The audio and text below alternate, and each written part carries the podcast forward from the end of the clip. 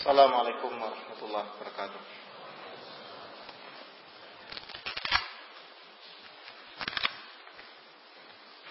Alhamdulillah. نحمده ونستعينه ونستغفره ونعوذ بالله من شرور أنفسنا وسيئات أعمالنا من يهدي الله فلا مضل له ومن يضلل فلا هادي له أشهد أن لا إله إلا الله وحده لا شريك له وأشهد أن محمدا عبده ورسوله. يا أيها الذين آمنوا اتقوا الله حق تقاته ولا تموتن إلا وأنتم مسلمون. يا أيها الناس اتقوا ربكم الذي خلقكم من نفس واحدة وخلق منها زوجها وبث منهما رجالا كثيرا ونساء. واتقوا الله الذي تساءلون به والأرحام. إن الله كان عليكم رقيبا. يا أيها الذين آمنوا اتقوا الله وقولوا قولا سديدا. يصلح لكم أعمالكم يغفر لكم ذنوبكم. ومن يطع الله ورسوله فقد فاز فوزا عظيما. أما بعد فإن خير الكلام كلام الله وخير هدي محمد صلى الله عليه وسلم وشر الأمور محدثاتها وكل محدثة بدعة وكل بدعة ضلالة وكل ضلالة في النار. Alhamdulillah segala puji syukur kita panjatkan kepada Allah Subhanahu wa taala. Yang telah memberikan nikmat yang tidak terhingga pada kita semua. Nikmatul iman wa nikmatul Islam wa nikmatul sunnah dan juga nikmat puasa yang telah diberikan oleh Allah Subhanahu wa taala kesempatan untuk berwajah untuk bertemu di dalam majelis yang terbaik majelis ilmu. Di tempat yang terbaik khairul biqa'il ard. Yaitu Baitullah rumah Allah Subhanahu wa taala. Dan kita juga di dalam ibadah pada Allah Subhanahu wa taala. Sebagaimana Rasulullah sallallahu alaihi wasallam menjadikan kewajiban kita sebagai seorang muslim adalah talabul ilmi yang sekarang kita dalam ibadah pada Allah Subhanahu wa taala. Di dalam talabul ilmi yang wajib atas setiap muslim. Demikian juga sekarang kita dalam majelis yang insyaallah dirahmati Allah Subhanahu wa taala. Yang majelis yang dibanggakan Allah Subhanahu wa taala. Di hadapan para malaikatnya. Yang mana Allah membanggakan majelis ilmu. Sebagaimana hadis yang sahih dari Abu Hurairah radhiyallahu anhu ma min qaumin istama'u fi baitin buyutillah yatluna kitab Allah ويتدارسونه بينهم إلا نزلت عليهم السكينة وغشيتهم الرحمة وحفظهم الملائكة وذكرهم الله في من عنده Tidak ada satu kaum yang mereka berkumpul di sebuah rumah dari rumah-rumah Allah yang mereka membaca kitab Allah dan saling mempelajari di antara mereka melainkan akan turun ketenangan pada mereka. Allah liputi rahmat pada mereka dan malaikat mengelilingi mereka. Dan Allah banggakan di sisi para malaikatnya. Demikian kita berharap pada Allah Subhanahu wa taala agar termasuk orang-orang yang dibanggakan Allah Subhanahu wa taala di hadapan para malaikatnya. Demikian juga kita juga semoga Allah jadikan majelis ini sebagai pendekat kita semua ke dalam surga Allah Subhanahu wa taala. Sebagaimana Rasulullah sallallahu alaihi wasallam bersabda dalam hadis yang sahih yang diriwayatkan Muslim dalam sahihnya man salaka tariqan yaltamisu fi ilman Sallallahu lahu tariqan ila jannah. Barang siapa yang menempuh perjalanan untuk mencari ilmu, maka Allah akan mudahkan jalan baginya menuju ke surga. Dan juga majelis ini mengingatkan kita kepada majelis Rasulullah sallallahu alaihi wasallam yaitu majelis yang itu Rasulullah sallallahu alaihi wasallam mengingatkan para sahabatnya kepada Allah Subhanahu wa taala menghasung mereka dengan ayat Allah dan juga hadis Rasulullah dan juga menyampaikan nasihat-nasihat pada mereka yang bermanfaat dalam kehidupan mereka. Inilah majelis Rasulullah sallallahu alaihi wasallam yang mulia sebagaimana disebutkan oleh para sahabat ridwanullah alaihim ajma'in. Sebagaimana kisah sahih di dalam riwayat Ahmad dan Tirmizi Ibnu Hibban bahwasanya Hurairah radhiyallahu anhu berkata pada Rasulullah sallallahu alaihi wasallam wa Rasulullah kenapa ketika kami di simu lunaklah hati-hati kami dan kami zuhud pada dunia dan kami termasuk hari akhirat. Adapun ketika kami keluar dari majelismu maka kami dilupakan oleh keluarga-keluarga kami. Dan juga oleh urusan-urusan kami dan anak-anak kami yang kemudian kami ingkari diri diri kami. Maka Rasulullah sallallahu alaihi wasallam bersabda "La annakum idza kharajtum min 'indi ala halikum dzalikum lazaratkum al malaikatu fi buyutikum. Wa lam tudhnibu la Allah bi khalqin jadid hatta yudhnibu. Wa yughfaru lahum wa yaghfiru lahum. Rasulullah sallallahu alaihi wasallam bersabda Seandainya kalian jika keluar dari siku dalam keadaan kalian seperti ini, maka sungguh pasti malaikat akan mengunjungi di rumah-rumah kalian. Ini menunjukkan memang sifat manusia adalah pelupa. Yang karena manusia pelupa, maka disyariatkan tadkir pada mereka. Fadzakir fa inna dzikra tanfa'ul mu'minin. Berikanlah peringatan karena semuanya peringatan adalah bermanfaat pada orang-orang yang beriman. Karena itulah Allah Subhanahu wa taala mensyariatkan peringatan-peringatan pada kaum muslimin sebagaimana syariatkan setiap tujuh hari sekali pada bulan Jumat diadakan khutbah yang di dalamnya peringatan pada kaum muslimin agar mereka ingat pada Allah Subhanahu wa taala. Demikian juga yang menunjukkan bahwasanya malaikat adalah makhluk yang terletak pada Allah Subhanahu wa taala. Kemudian Rasulullah menjelaskan seandainya kalian tidak berdosa, tidak berbuat dosa sama sekali pasti Allah mendatangkan makhluk yang baru yang mereka akan berbuat dosa. Ini menunjukkan bahwa dosa walaupun dia adalah merupakan perkara benci Allah Subhanahu wa taala bahkan dilarang setiap manusia untuk melakukannya. Akan tetapi dengan hikmah.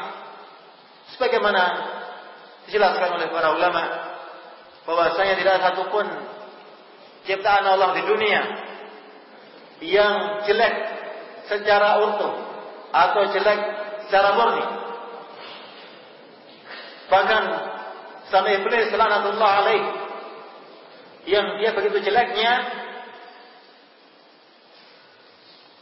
Allah menjadikan dia sebagai ujian kepada yang beriman. Ya dengan ujian tersebut akan terjadi ibadah-ibadah supaya Allah Subhanahu wa taala jihad fisabilillah yang merupakan puncak dari agama Islam. Yang ini sebabnya ada, ada iblis yang dia mengganggu manusia. Sehingga ada jihad antara mengikut Allah dengan mengikut syaitan. Ini menunjukkan bahwa manusia biasa berbuat dosa yang kemudian Allah jadikan itu sebagai ujian pada mereka agar minta ampun dan Allah mengampuni mereka. Kemudian Abu Hurairah berkata, "Wahai Rasulullah, tidak apakah Allah menciptakan makhluk?" Kala maka Rasulullah sallallahu alaihi wasallam bersabda, "Minal ma." Dari air. Jadi nas dari. Rasulullah sallallahu alaihi wasallam yang bawa makhluk diciptakan dari air. Kemudian Abu Hurairah berkata, "Surga wahai Rasulullah, apakah bangunannya?"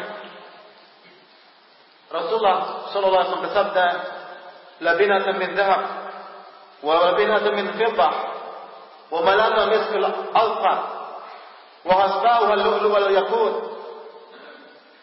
wa turbat wa za'faran man yakuluha yan'am wa la ya'bas wa la ya'bas yahlik la yanur la tubla thiyabuhum wa la shabahuhum Rasulullah SAW bersabda, surga diciptakan dari batu bata yang terbuat dari emas dan batu bata yang terbuat dari perak yang alamnya mistik yang kerika-kerikanya berupa permas dan permata yang tanahnya adalah za'faran yaitu wangi barang siap masuk dalam surga maka akan merasakan kenikmatan di dalamnya.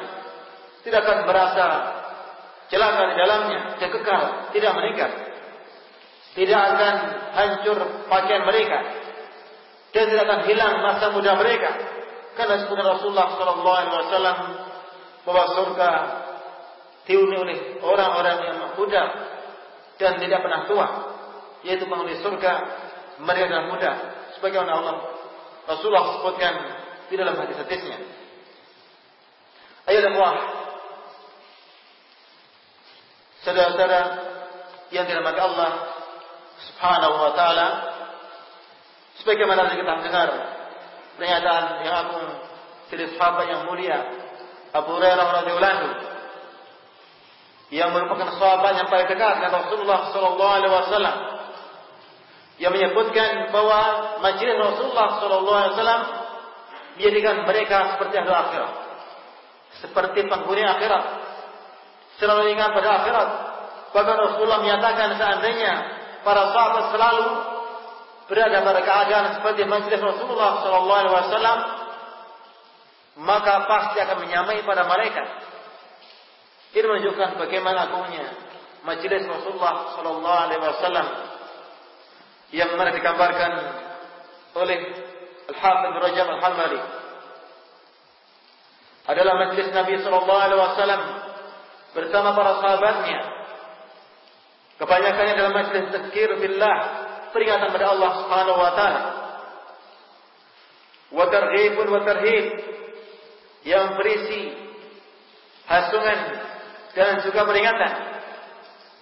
Imam bitilawati Al-Quran ada kalian yang tilawat Al-Quran dibacakan Allah Allah Subhanahu wa taala. Atau bima Allah min hikmah. Atau yang Allah berikan kepada Rasulullah sallallahu alaihi wasallam dari al-hikmah itu as-sunnah. Sebagaimana kata Imam Syafi'i dalam risalah ketika Allah menyebut Alkitab wa hikmah maka hikmah adalah sunnah Rasulullah sallallahu alaihi wasallam. Wal ma'idah hasanah demikian juga si majlis Rasulullah adalah nasihat yang mulia, nasihat yang baik. Wa ta'limu yanfa' fid Kemudian mengajarkan hal-hal yang bermanfaat dalam masalah agama. Kama Allah taala fi kitabih sebagaimana Allah perintahkan di dalam kitabnya ayat pura agar mengingatkan wi'ain kemudian berikan mau'idah memberikan nasihat wiyakus kemudian memberikan kisah-kisah umat-umat terdahulu pada mereka yang bisa mengingatkan mereka pada akhirat. Dan juga mengingatkan mereka pada Allah Subhanahu wa taala. Ayat ila sabili rabbih bil hikmah wal mau'izatil hasanah. Atau mengingatkan mengajak mereka pada Allah Subhanahu wa taala dengan hikmah mau'izah hasanah. Sebagaimana Allah berfirman dalam kitabnya Wada'u ila sabili rabbik bil hikmah. wal ma'idatu hasanah wajadilhum billati ahsan. Ya Allah ya Rasulullah sallallahu alaihi wasallam kitabnya mubasysyiran wa nadhira sebagai pemberi kabar gembira dan pemberi peringatan. Ini adalah sifat Rasulullah sallallahu alaihi wasallam. Dari sinilah maka metode Rasulullah sallallahu alaihi wasallam dalam taklimnya mengandung perkara ini. Mengandung targhib itu langsungan, tafsir, syarah, wa tarhib dan ancaman atau peringatan. Inilah yang merupakan manhaj dari Islam. Yaitu mengajak manusia agar selalu di antara kaum roja. Diberi peringatan agar takut kepada Allah Subhanahu wa taala. Diberi anjungan agar mereka selalu berharap pada Allah Subhanahu wa taala. Inilah kami yang lurus. Sebagaimana disebutkan oleh para ulama ahli sunnah bahwa jalan yang hak bainal khawf barajah antara khauf takut pada Allah Subhanahu wa taala dan juga takut kepada adabnya, takut pada peringatannya. Dan roja yaitu mengharap Allah Subhanahu wa taala, mengharap Allah Subhanahu wa taala. Dan pada siapa mengisi jalan ini, maka sungguh telah menyimpang dari jalan yang hak. Sebagaimana jalan orang-orang yang mereka lebih mendominankan masalah khauf. Hanya menyampaikan kepada manusia hal-hal yang menakutkan. Hal-hal yang mengancam. Kalau kamu berbuat demikian akan mendapat dosa. Kalau berbuat dosa akan kafir, keluar dari Islam, sebagainya. Inilah jalan-jalan khawarij. Sebagaimana disebut oleh para ulama. Marabatullah bil khauf bahwa haruri. Barang siapa beribadah pada Allah dengan khauf saja, maka dia haruri. Yaitu nisbah pada harura, tempat markas orang khawarij. Kebalikannya barang siapa yang beribadah pada Allah hanya dengan berharap saja, bahwa murji. Maka dia adalah. Yang dia hanya berharap pada Allah, tidak pernah takut pada azab Allah Subhanahu wa taala. Adapun yang benar adalah bainal khabarnya. Yang sifat Rasulullah sallallahu alaihi wasallam wa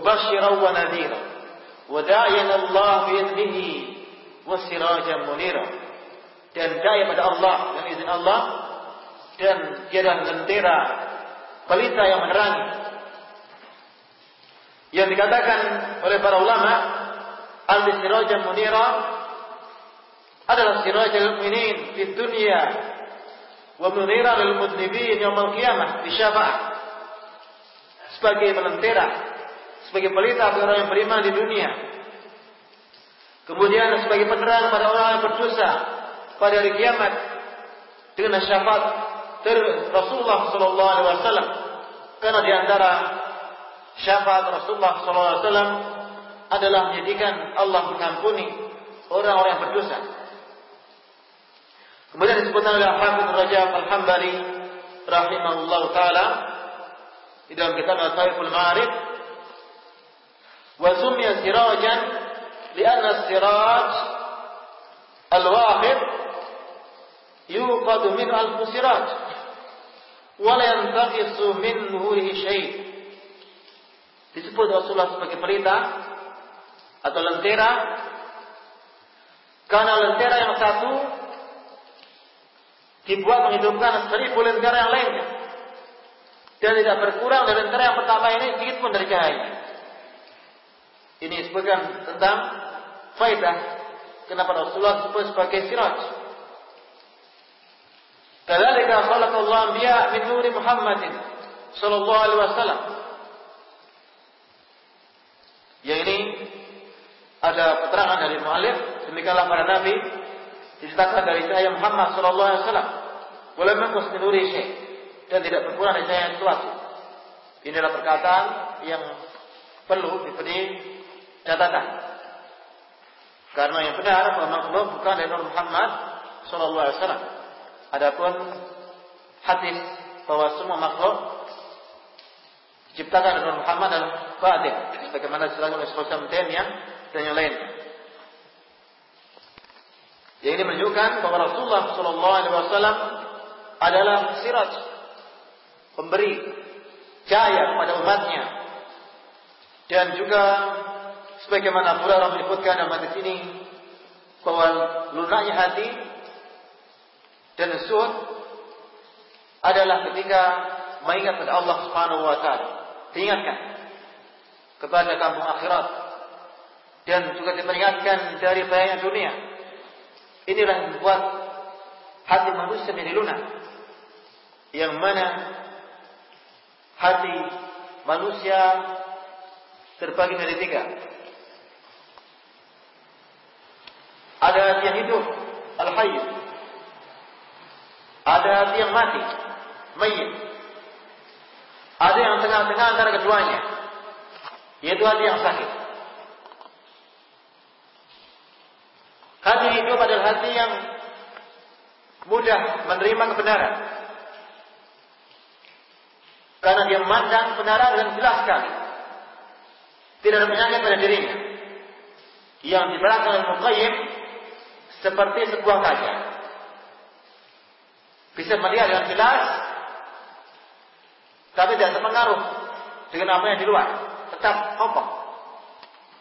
Ini yang seorang mukmin. Kemudian yang kedua hati mayit. Itu hati orang kafir yang tertutup oleh kotoran-kotoran dosa.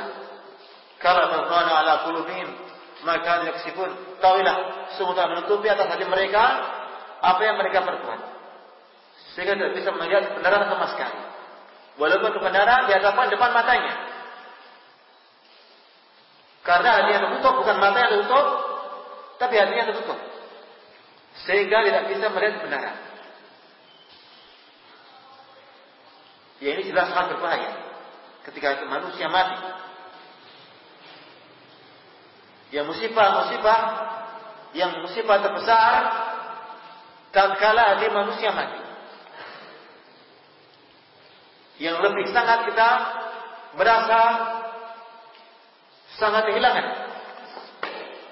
Ketika ada hati yang mati, lebih dari tubuh atau jiwa atau badan yang mati.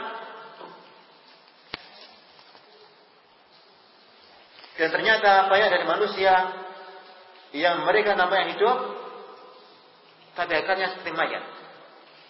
Karena sama saja mereka mendengar dan mendengar, tidak ada bedanya. Mendengar peringatan dari Allah tidak berpengaruh, seperti orang tidak mendengar. Itulah hati-hati rahmati. Makanya ketika Allah menyebut tentang bagaimana kehidupan hati, al mangkana maitan, fahyainahu, faja'ana lahu nuran.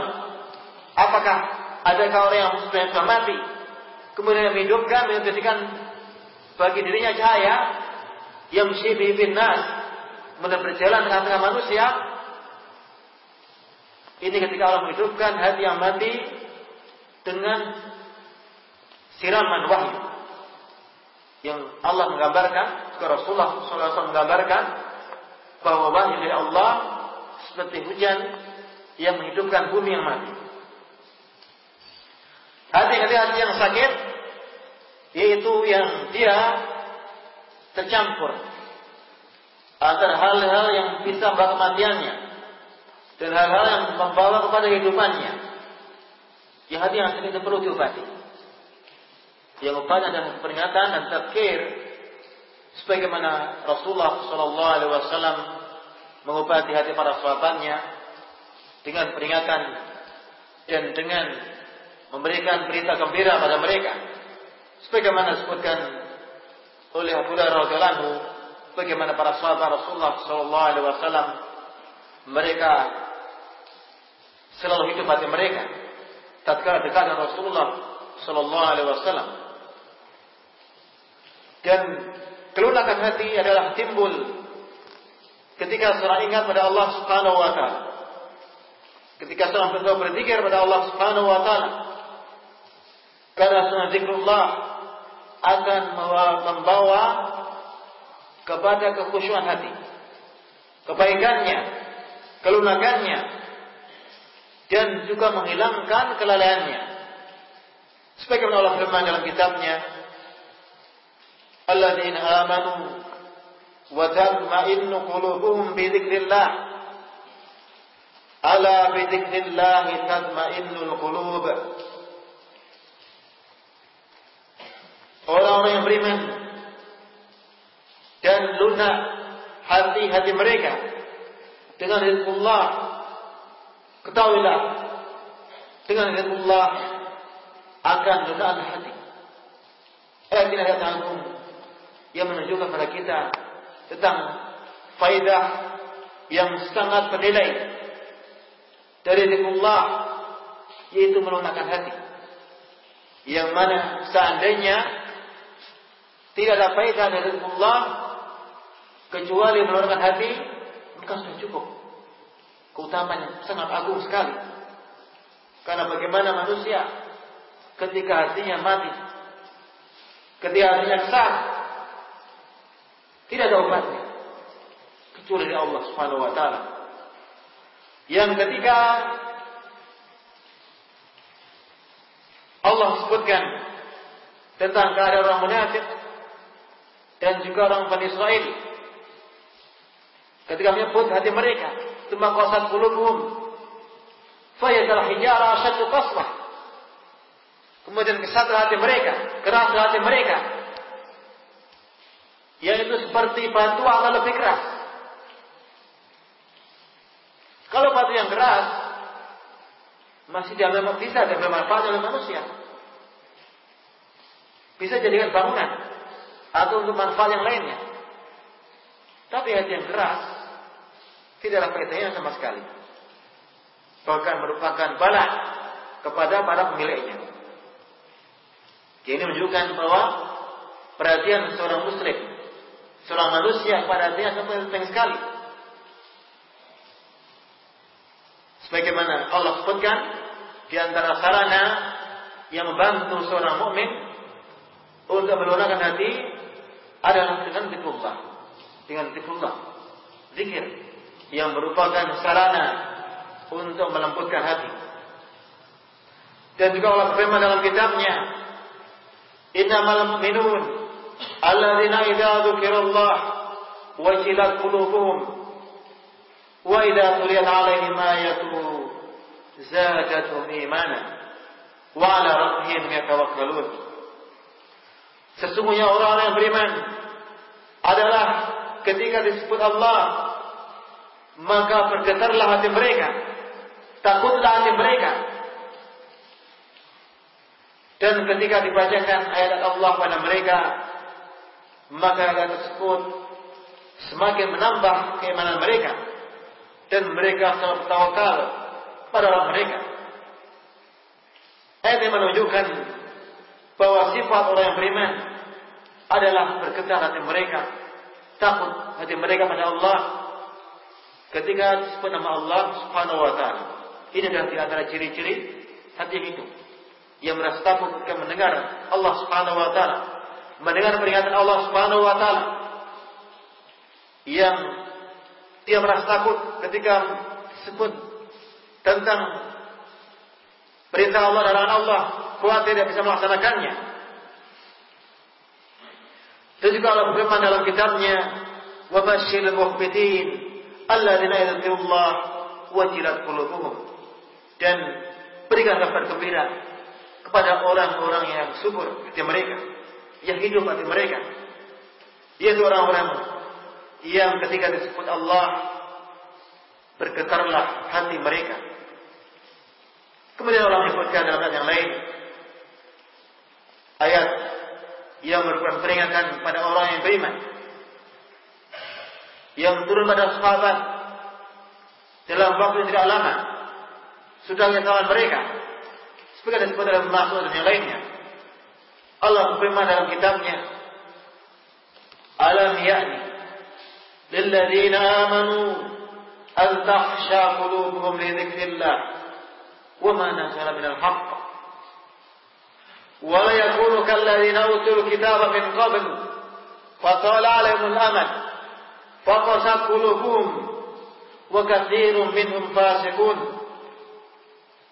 Belumkah datang saatnya kepada orang-orang yang beriman untuk khusyuk hati mereka kepada zikrullah dan apa yang turunan Allah dan al-haq dan jangan sampai mereka menjadi seperti orang-orang yang diberi kitab sebelum mereka yang berlalu masa yang panjang pada mereka. Kemudian kesatlah keraslah hati mereka. Dan kebanyakan mereka dalam keadaan fasik. Yang ini ketika turun ini pada sahabat Rasulullah SAW yang menangis. Ketika dikatakan Allah Subhanahu Wa Taala belum lama dari masa sama mereka. Kapankah saatnya hati orang yang beriman lunak pada Allah Subhanahu Wa Taala? Kapankah? Apakah menunggu sampai datang ajal menjemput belum melakukan hati pada Allah Subhanahu Wa Taala?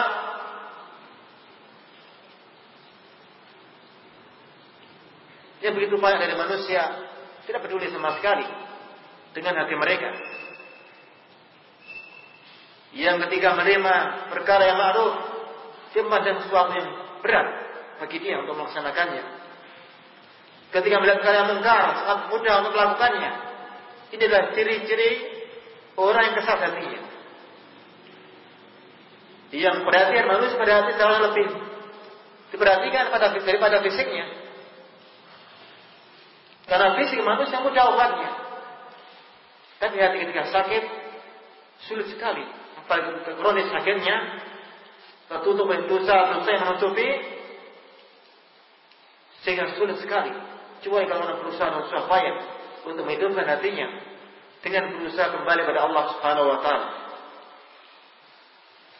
Kemudian juga Allah berfirman dalam kitabnya, Allah nazala ahsan hadis kitaban mutasyabiha madaniya taqsha'ir minhu juludul ladzina yakhshawna rabbahum ثم تلين جلودهم وقلوبهم إلى ذكر الله Allah yang telah menurunkan sebaik-baik ucapan kitab yang saling serupa ayatnya yang selalu diulang-ulang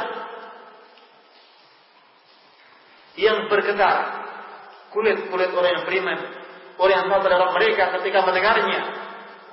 Kemudian lunaklah dari kulit mereka dan juga hati mereka kepada zikrullah. Ini menunjukkan bahwasanya ketika seorang membaca dan mendengarkan kitabullah akan lunaklah hatinya. Ini menunjukkan bahwasanya kalau seorang ingin mendapatkan lunak hati, kebaikan hati, kehidupan hati, yang sering mendengarkan kalam Allah. Sering mendengarkan lantunan dari perkataan-perkataan terbaik dari kalam Allah yang merupakan sarana menggunakan hati manusia. Berbeda dengan lawannya dari seluruh-seluruh syaitan yang akan mesatkan hati manusia. Yang sungguh tidak sayangkan bahwa syaitan dalam hal ini begitu banyak memalingkan orang yang beriman dari mendengarkan Allah dan lebih suka mendengarkan dari suara-suara mereka berkata-kata yang batil berkata-kata manusia yang membawa kehancuran kemudian juga berkata sahabat yang mulia ketika menceritakan tentang majelis Rasulullah Sallallahu Alaihi Wasallam yang berisi tafkir, peringatan kepada manusia. Wa'adana Rasulullah sallallahu alaihi wasallam mau'izatan wajilat minha al-qulub wa zarafat minha al-uyun.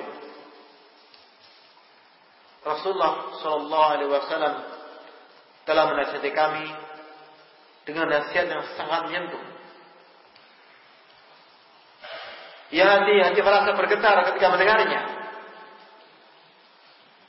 Dan mata-mata pelinang ketika mendengarnya. Yang ketika itu sahabat memandang bahwa itu adalah peringatan terakhir nasihat terakhir Rasulullah SAW maka di antara mereka yang mengatakan ya Rasulullah karena mau'idatum wadi'in fausin wa Rasulullah seakan-akan adalah peringatan yang terakhir. Seperti peringatan orang yang tidak berpisah. Maka berikanlah wasiat pada kami. Ini menunjukkan yang tersyait dari di sini bahwasanya majelis Rasulullah adalah majelis yang mulia.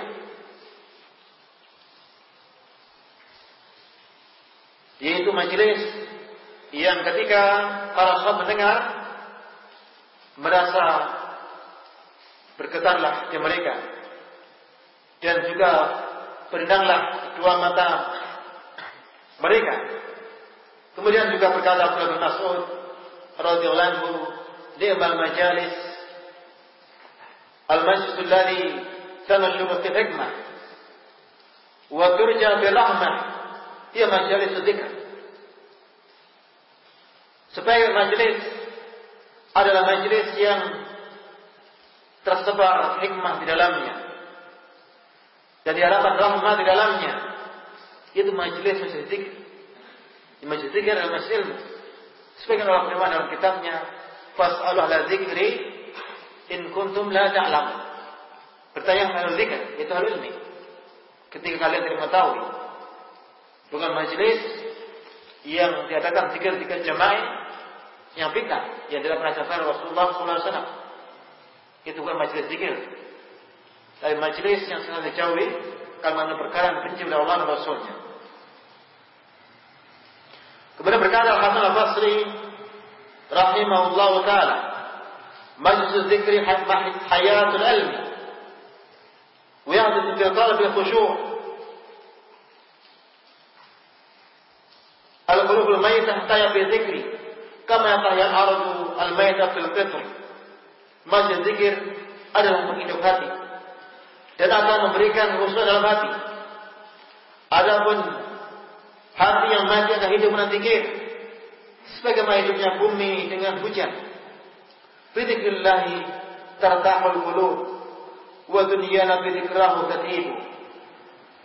Dengan zikrullah akan menjadi lapanglah hati dan dunia kita dengan mengingatnya akan merasa baik. Dan juga ketika seorang dalam ilmu akan selalu ingat pada Allah Subhanahu wa taala dan selalu ingat pada akhirat ketika dibacakan tentang utaman surga dan juga bagaimana adab yang ngeri mengerikan di neraka yaitu dalam majelis yang mulia yang barang siapa yang masuk dalamnya tidak akan binasa. Ketika Rasulullah SAW bersabda kepada para sahabat Idza marartum biyadil jannah farta'u jika kalian melewati kepada kebun-kebun surga, maka masuklah ke dalamnya. Maka para sahabat bertanya, "Wa mariyadul jannah?" Apakah kebun-kebun surga? Rasulullah menjawab, "Majelis zikir." Majelis zikir. Yang kebun surga sebagaimana disebutkan Rasulullah sallallahu alaihi wasallam yang juga merupakan kebun-kebun surga yang hendaknya setelah kita hadiri, kita datangi, kita jadikan penghidup tidak ada kita dan dijadikan sebagai pengingat kepada kelalaian kita yang kita selalu disibukkan oleh segala perkara yang menyibukkan diri kita dalam perkara dunia yang tidak akan bisa ingat itu adalah peringatan Allah dan Rasulnya. Nah, soal yang bisa kita sampaikan di dalam masalah ini dan disebutkan oleh panitia ada waktu untuk tanya jawab kalau mungkin ada yang kurang jelas yang tadi kita sampaikan bisa tanyakan.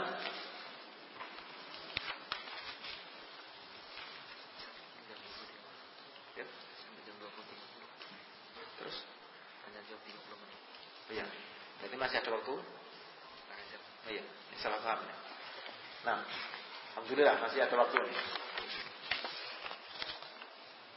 Nah, kemudian kita lanjutkan dengan kalimat yang mulia dari Muqayyim rahimahullah taala dalam kitab beliau Al-Wabil Sayyid yang ini merupakan kitab yang agung yang sangat dimiliki oleh seorang muslim. Sebagai perhatian yang banyak sekali para ulama terhadap zikir yang merupakan kehidupan hati dan merupakan penghidup hati. Banyak sekali perhatian para ulama dalam masalah ini. Sebagaimana kita melihat dalam sebuah tiap kitab hadis pasti memuat tentang al-azkar wa doa. Sebagai kutub sitah dan yang lainnya. Kemudian juga banyak sekali para ulama yang menaruh perhatian yang besar dalam hal ini. Seperti kitab yang sangat masyur yang kitab al-azkar yang tulis al-Imam Abu Zakaria Yahya bin Syaraf An-Nawawi rahimahullah taala. Yang kitab ini jelas selain kitab yang selalu ada pada maktabah pustaka setiap muslim. Benar sebelum Taimiyah memiliki kitab yang agung yang berjudul Al-Kalimut Thayyib yang dipisahkan hadis yang dhaif tadi yang sahih oleh Syekh Muhammad Nasruddin Al-Albani dalam Sahih Al-Kalim At-Thayyib.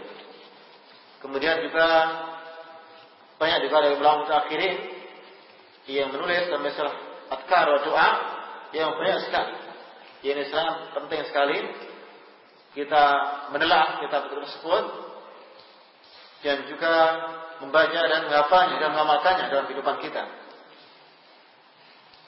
Berkata Ibnu Qayyim rahimahullah taala tentang zikrullah dan faidah-faidahnya. Yang mana Rasulullah sallallahu alaihi wasallam bersabda, "Wa marakum أن تذكروا الله تعالى. فإن مثل ذلك مثل رجل خرج العدو في آثار سراج حتى إذا أتى حصن حسين فأحرز نفسه منهم. كذلك العبد لا يحرز نفسه من الشيطان إلا بذكر الله. Di sini Rasulullah SAW menggambarkan permisalan yang dari Allah yang Rasulullah merintahkan pada kalian agar kalian berzikir pada Allah.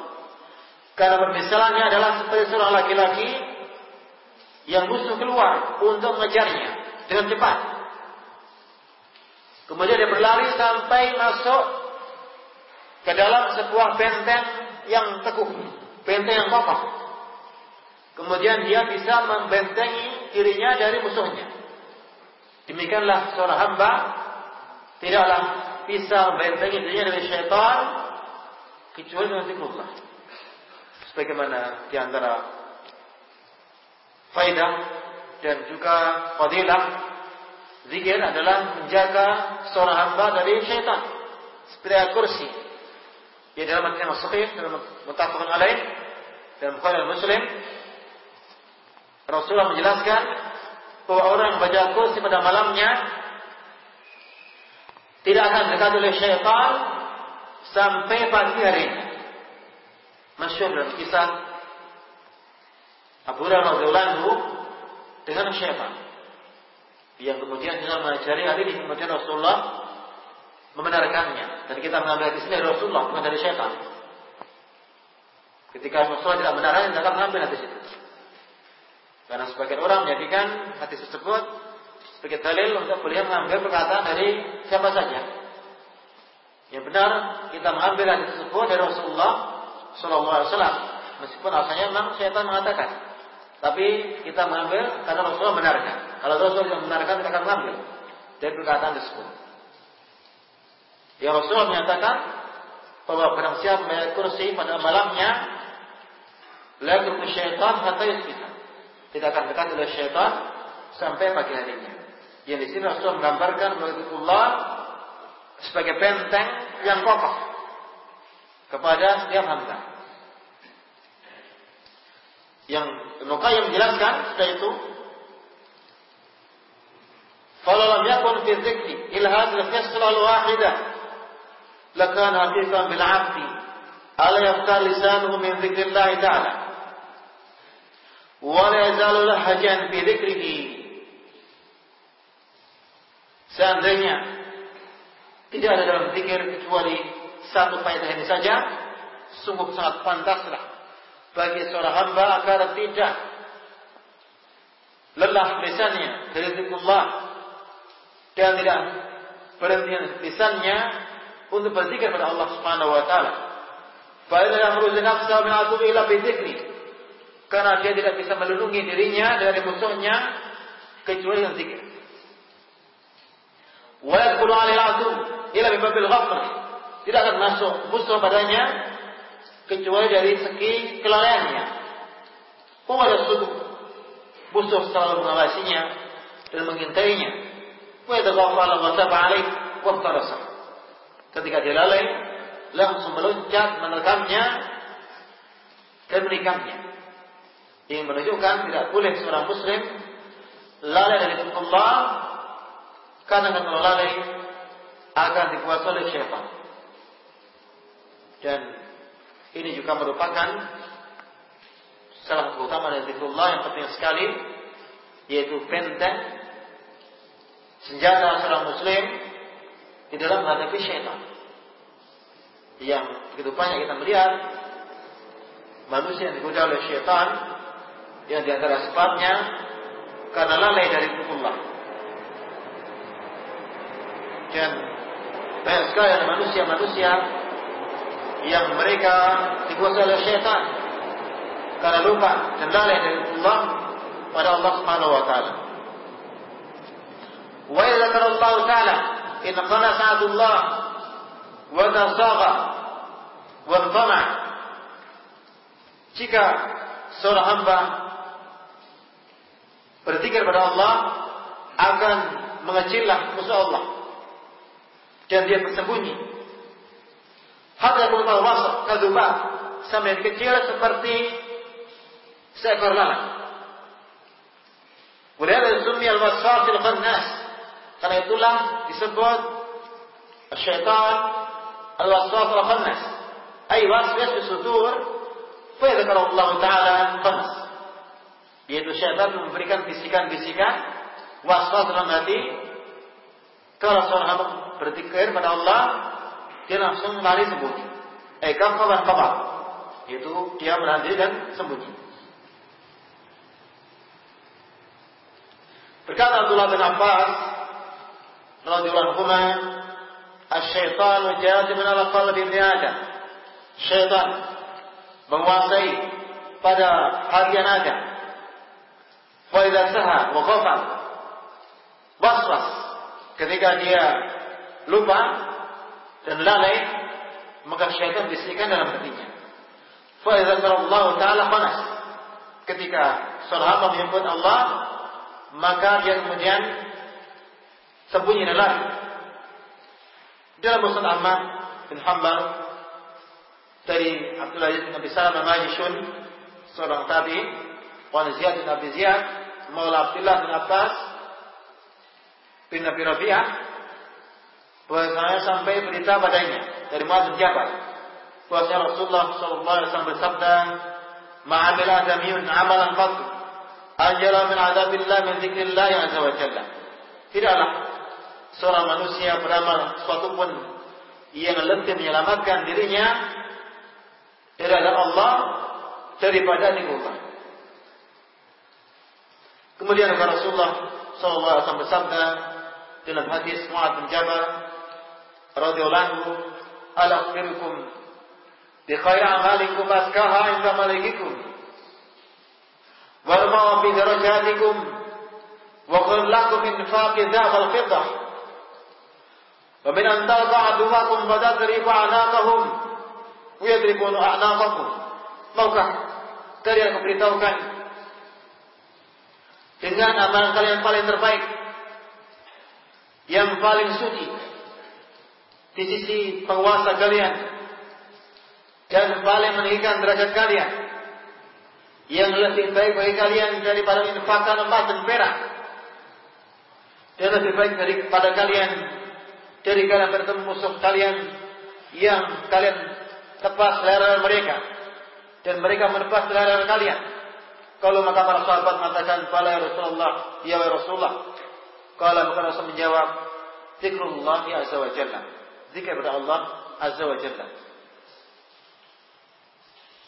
Kemudian juga Rasulullah SAW bersabda dalam hadis yang sahih dalam Sahih Muslim dari Abu Hurairah radhiyallahu "Man yaqumu majlis la yadhkuruna Allah ta'ala fi illa qamu 'an mithla adhi jifati himar wa kana 'alayhi hasrah." Tidaklah orang yang berdiri di suatu majelis tidak berzikir kepada Allah di dalamnya kecuali berdiri seperti bangkit jemaah yang mereka bisa. Majelis orang yang duduk yang berkelompok yang berbincang-bincang tidak pernah disebut Allah, bukan disebut yang lain, disebut hanya masalah dunia atau bahkan hal-hal yang maksiat seperti pada namimah jelas adalah majelis yang sangat merugi. Yang Rasul menjelaskan majelis tersebut seperti bangkai keledai. Yang dirawi oleh Tirmidzi Rasulullah bersabda, "Majalasa qauman majlisan lam yadhkurullah fihi wa lam yusallana fihim illa kana alaihim tiratan." Fa nasha'a damu nasha'a wa qara. Tidak ada majelis satu kaum yang tidak berzikir pada Allah di dalamnya dan tidak menjatuh salawat pada nabinya. Kecuali akan ada dosa pada mereka. Kalau Allah mendaki akan Allah azab mereka. Dan jika Allah mendaki akan Allah ampuni mereka. Kemudian dalam hadis yang muslim dalam Sahih Muslim bahwa Rasulullah SAW bersabda la yaqa'u qauman yadhkuruna Allah fi ila malaikah wa syatu rahmah. الرحمة ونزغهم السكينة وذكرهم الله بمن عنده tidak ada duduk satu kaum yang mereka berzikir kepada Allah kecuali malaikat melalui mereka yang dikelilingi diliputi oleh rahmat dan turun sakinah ketenangan pada mereka Allah sebutkan mereka pada malaikat yang ada di sisinya Ini disebutkan dalam hadis yang sahih dari Abu Hurairah radhiyallahu anhu dan juga Abu Sa'id Rasulullah anhu. Ini sebagian kami sebutkan di dalam awal dari majelis kita. Kemudian juga ada hadis yang lain. Dalam Sahih Bukhari dari Abu Musa Al-Asy'ari radhiyallahu anhu dari Nabi sallallahu alaihi wasallam. "Madzal ladzi yadhkuru rabbah wal ladzi la yadhkuru rabbah madzal hayy wal mayyit" Permisalan orang yang berzikir pada Rabbnya yang tidak berzikir pada Rabbnya seperti pemisahan orang hidup dan mati. Demikian dalam hadis yang sahih di dalam Sahihain dalam Bukhari Muslim Rasulullah SAW bersabda Yaqulullah Ta'ala diskusi Allah Subhanahu wa taala berfirman Ana 'inda dhanni 'abdi bi. Aku berada di dalam sangkaan hambaku terhadapku. Wa ana ma'ahu. Idza dzakarani fa in dzakarani fi nafsihi, dzakartuhu fi nafsi. Aku bersama dia jika dia menyebutku dalam dirinya, aku menyebut dia dalam diriku. Wa idza dzakarani malain, dzakartu malain khairan minhum. Kalau dia menyebutku di dalam suatu kelompok, Aku sebutkan dia dalam kelompok yang lebih baik dari kelompok dia. Ini dalam di dalam malaikat para malaikatnya. Wa takaraba ilaihi shibran takarabu ilaihi dira'an.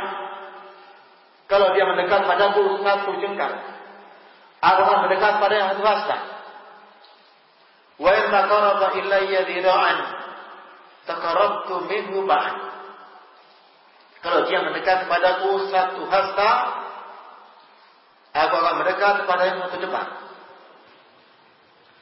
Wa kana yamshi ataitu warwalatan. Kalau dia datang kepadaku dengan berjalan, aku akan datang padanya dengan berlari. Ya ini menunjukkan tentang bahwasanya Allah Subhanahu wa taala membalas setiap amalan hamba lebih baik dari amalannya. Tidak pernah Allah menzalimi sedikit pun pada para hambanya. Sedikit pun amalan dari manusia kebaikan akan dibalas oleh Allah Subhanahu wa taala. bahkan kebaikan dengan 10 kali lipat, bahkan kebaikan dengan 700 kali lipat, atau bahkan lebih dari itu. Allah mengetahui bisa melipat gandaannya. Sebagaimana ketika seorang hamba mendekatkan diri pada Allah dengan satu jengkal, Allah mendekat padanya swasta. Ketika dia mendekat satu swasta, Allah mendekat padanya satu depan. Ketika dia datang berbicara pada Allah, Allah datang dan berdari padanya. Ya ini jelas merupakan satu hadis yang sahih yang wajib kita imani bahwa Allah mendekat pada hambanya. Walaupun kita tidak boleh bersalah pada Allah Subhanahu wa taala dengan siapa pun dari makhluknya. Allah dekat sesuai dengan kedekatannya. Allah dekat sesuai dengan keagungannya. Sebagaimana manusia dekat sesuai dengan kekurangannya. Jadi merupakan satu kaidah dari keimanan pada nama dan sifat Allah Subhanahu wa taala. Setiap yang datang dalam hadis yang sahih kita wajib imani apa pun yang datang dari Rasulullah sallallahu alaihi wasallam tentang sifat Allah Subhanahu wa taala. Karena masalah sifat Allah adalah masalah gaib yang kita tidak bisa menjangkaunya dengan akal, dengan logika. Dan orang yang hendak menjangkau sifat Allah dengan logika adalah orang yang tidak tahu kadar akalnya. Karena akal manusia terbatas. Sebagaimana panca indera manusia juga terbatas. Tidak bisa orang mendengar pendengaran hal yang lebih jauh dari jangkauan pendengaran. Sebagaimana manusia tidak bisa melihat hal yang lebih jauh dari jangkauan penglihatannya. Demikian juga manusia tidak bisa memikirkan hal yang di atas jangkauan dari pemikirannya, dari akalnya. Ini masalah sifat sifat Allah Subhanahu wa taala. Yang bukan kita harus sunnah wal jamaah. Adalah mengimani semua sifat yang datang dalam kitab dan sunnah tanpa mentakwilnya atau memalingkannya pada mana yang batil. Dan tanpa membuat pemisalan bagi Allah atau mentasbih. Menyerupakan Allah dengan makhluknya. Biar isbat bila tamsil wa bila ta'til dan menolak hal-hal yang tidak pantas bagi Allah tanpa menolak sifat yang sabit bagi Allah Subhanahu wa taala.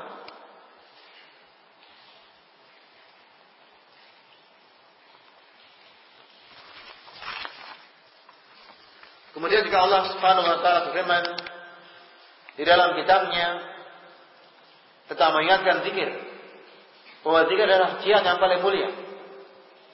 Bahkan Allah mengingatkan bahwa jihad juga wajib berzikir.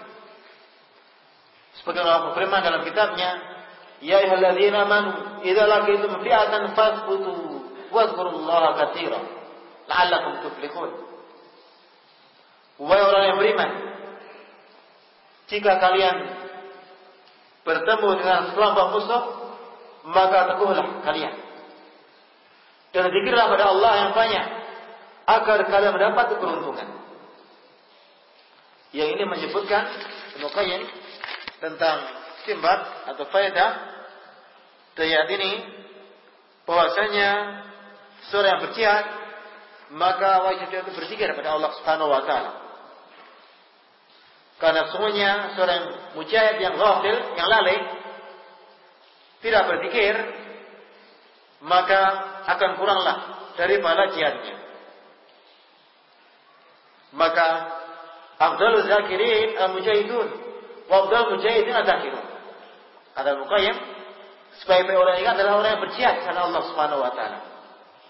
Dan sebaik-baik orang yang, yang berjihad adalah orang-orang yang berzikir kepada Allah Subhanahu wa taala. Karena orang yang berjihad yang mujahadah dan Allah Subhanahu wa taala karena mereka ingat pada Allah Subhanahu wa taala. Karena jihad adalah satu ibadah. Ya dengan dia berjihad menunjukkan ingatnya dia pada Allah Subhanahu wa taala.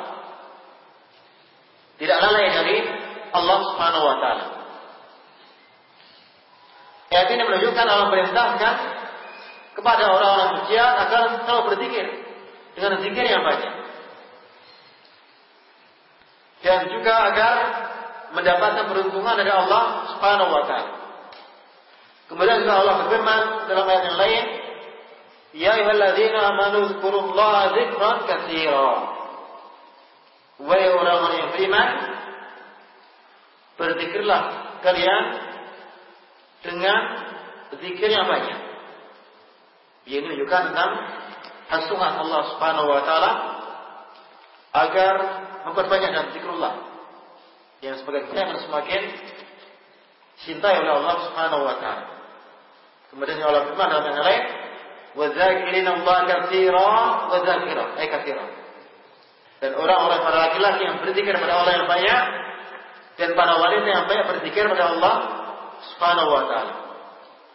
Demikian juga banyak Allah menyebutkan bahwa zikrullah merupakan akhir dari setiap ibadah pada Allah Subhanahu wa taala. Ketika Allah memerintahkan seorang untuk sholat, diakhiri dengan zikir. Ketika Allah merintahkan orang untuk berpuasa, diakhiri dengan zikir. Ya ini juga menunjukkan tentang zikir ada penutup dari setiap amanah. Juga ketika seorang berhaji juga diperintahkan akhirnya zikir. Fa idza qadaytum manasikakum fadhkurullaha ka dzikrikum aba'akum aw ashadda dzikra. Jika kalian menyelesaikan manasik manasik kalian, maka berzikirlah pada Allah. Sebagaimana zikir kalian dulu pada moyang kalian atau lebih banyak, lebih banyak zikirnya. Ini menunjukkan bahwa zikir juga merupakan penutup dari setiap amanah yang disebut juga keutamaan dari Allah Azza wa Jalla.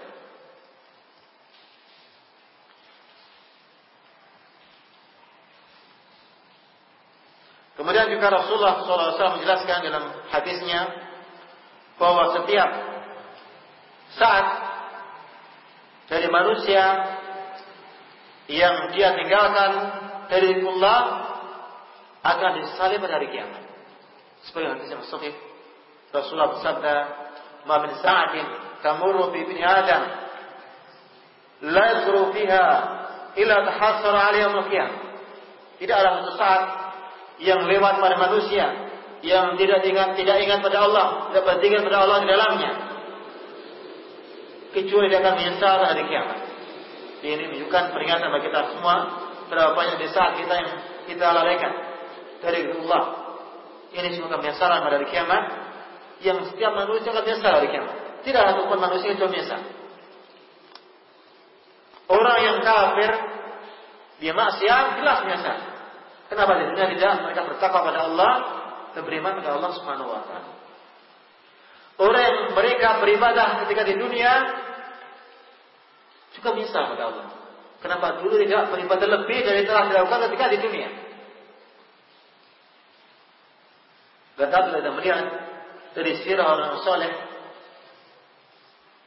luar biasa. Bagaimana di antara orang soleh ini yang mereka menjadikan hidupnya selalu dengan kebaikan. Ini wajib kita melihat pada sirah orang soleh agar kita menjadi orang yang baik. Karena manusia akan selalu mengikuti siapa yang dia kagumi. Kalau kita mengikuti orang soleh, salah kita juga akan baik. Ada di antara mereka yang sebagaimana di disebutkan oleh para ulama dalam beberapa mereka ada antara para ulama dikatakan kalau dia misalnya mati saat sekarang ini tidak akan bisa menambah kebaikannya. Kalau dia misalnya diberitahu hari ini akan mati, tidak akan sempat menambah kebaikannya. Karena dia sudah selalu baik dalam kehidupannya. Dia ini jelas merupakan utamanya aku dari para ulama yang kita hendaknya meneladani jejak mereka dan dari kehidupan mereka agar juga mendapatkan keutamaan sebagaimana mereka. Nah, dan insya Allah ini dulu yang bisa kita sampaikan dan untuk sesi berikutnya bisa kalau ada yang kurang jelas nanti kita sampaikan bisa tanyakan. Nah, ini ada pertanyaan yang masuk. Ustaz bagaimana tata cara membaca Al-Fatihah pada solat jahar berjamaah setelah imam baca mengikuti imam atau bebas. Nah, jelas dalam masalah ini ada khilaf di antara para ulama dan yang rojih bahwa ketika makmum mendengar suara imam ketika membaca Fatihah maka dia tidak wajib membaca. Ini ada datang dalam hadis Abu Hurairah radhiyallahu yang awalnya para sahabat dia membaca di belakang Rasulullah SAW.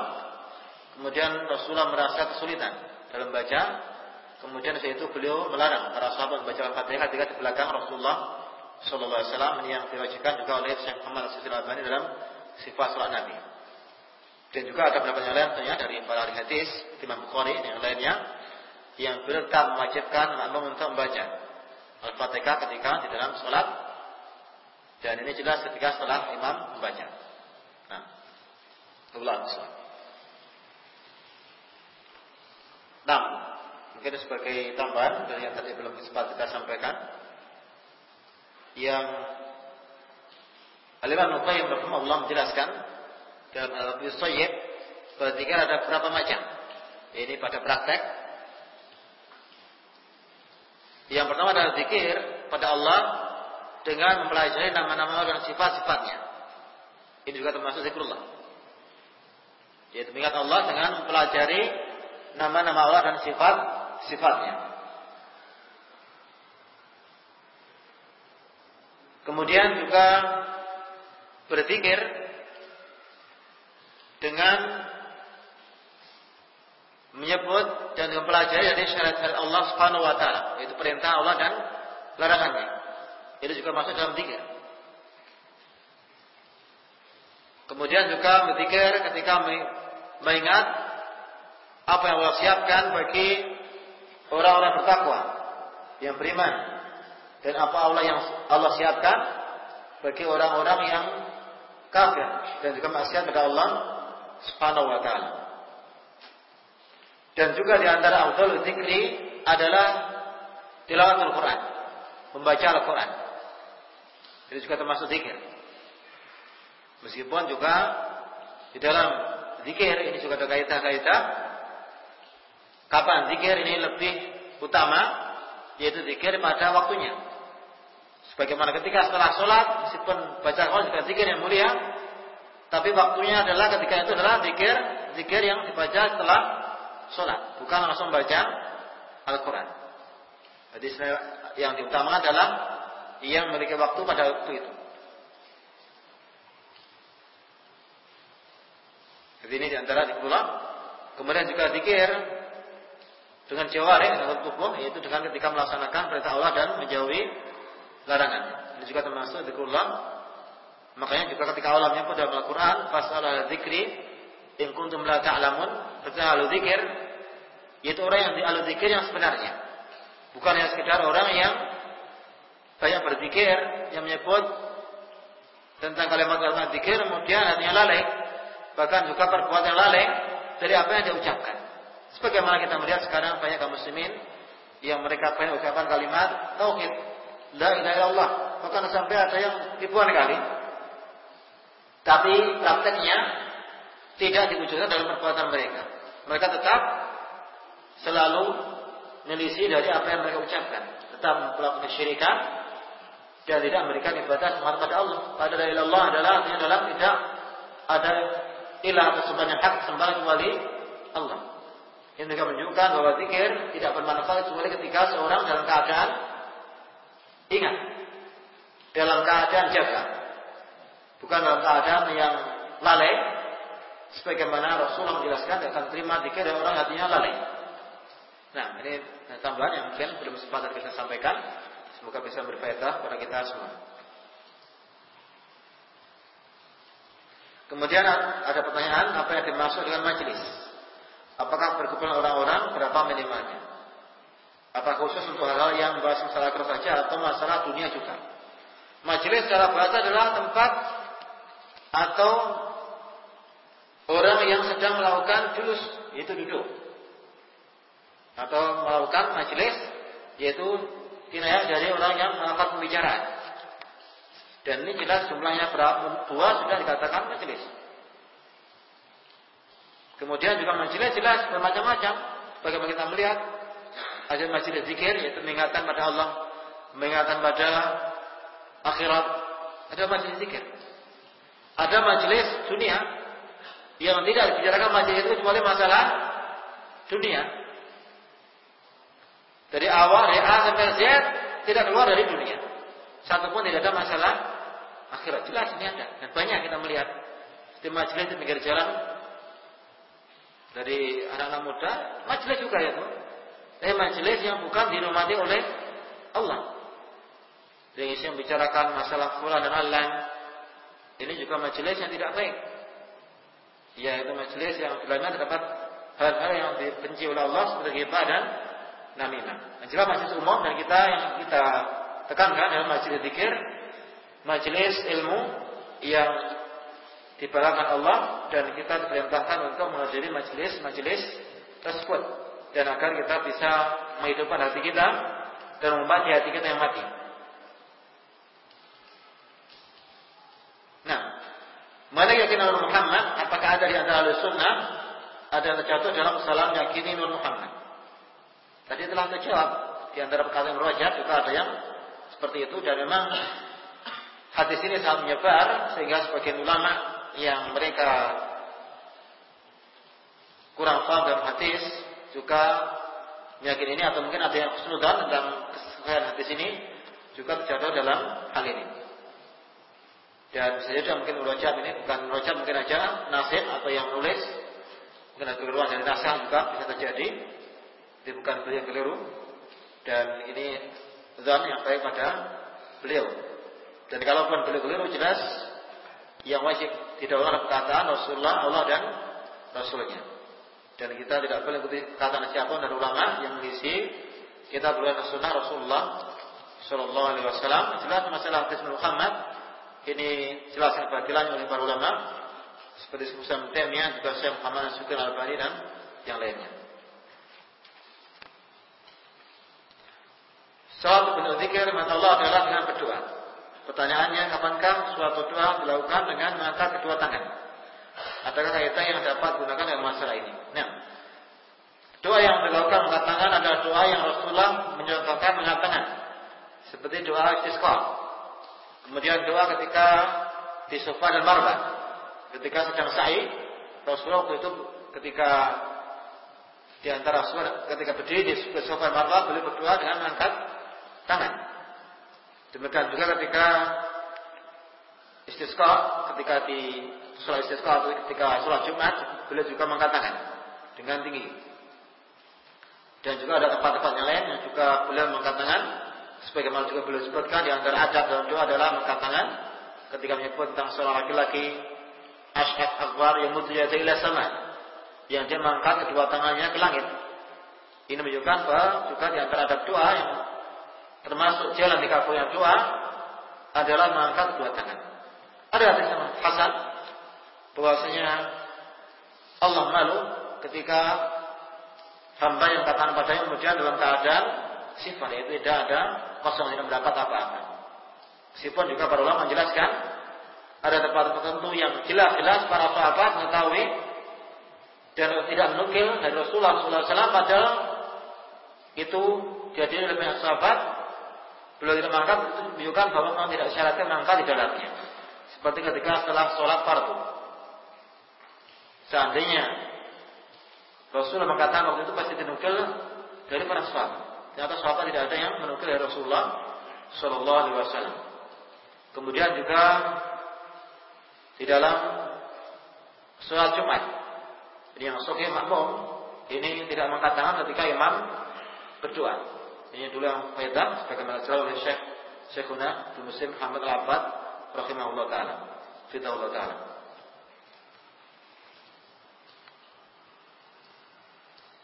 Kapan waktu yang tepat untuk zikir pagi dan zikir petang? Kalau pagi ini sudah setelah subuh, setelah waktu duha, ini juga waktu berzikir, bil wudhuwi, bil asal, asal adalah waktu petang. Yaitu setelah asar sampai maghrib adalah waktu yang terbaik untuk zikir petang.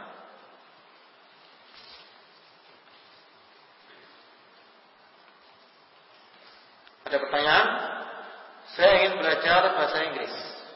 Namun tempat belajar yang ada terdapat ikhtilaf dan pengajarnya non makrom, bolehkah?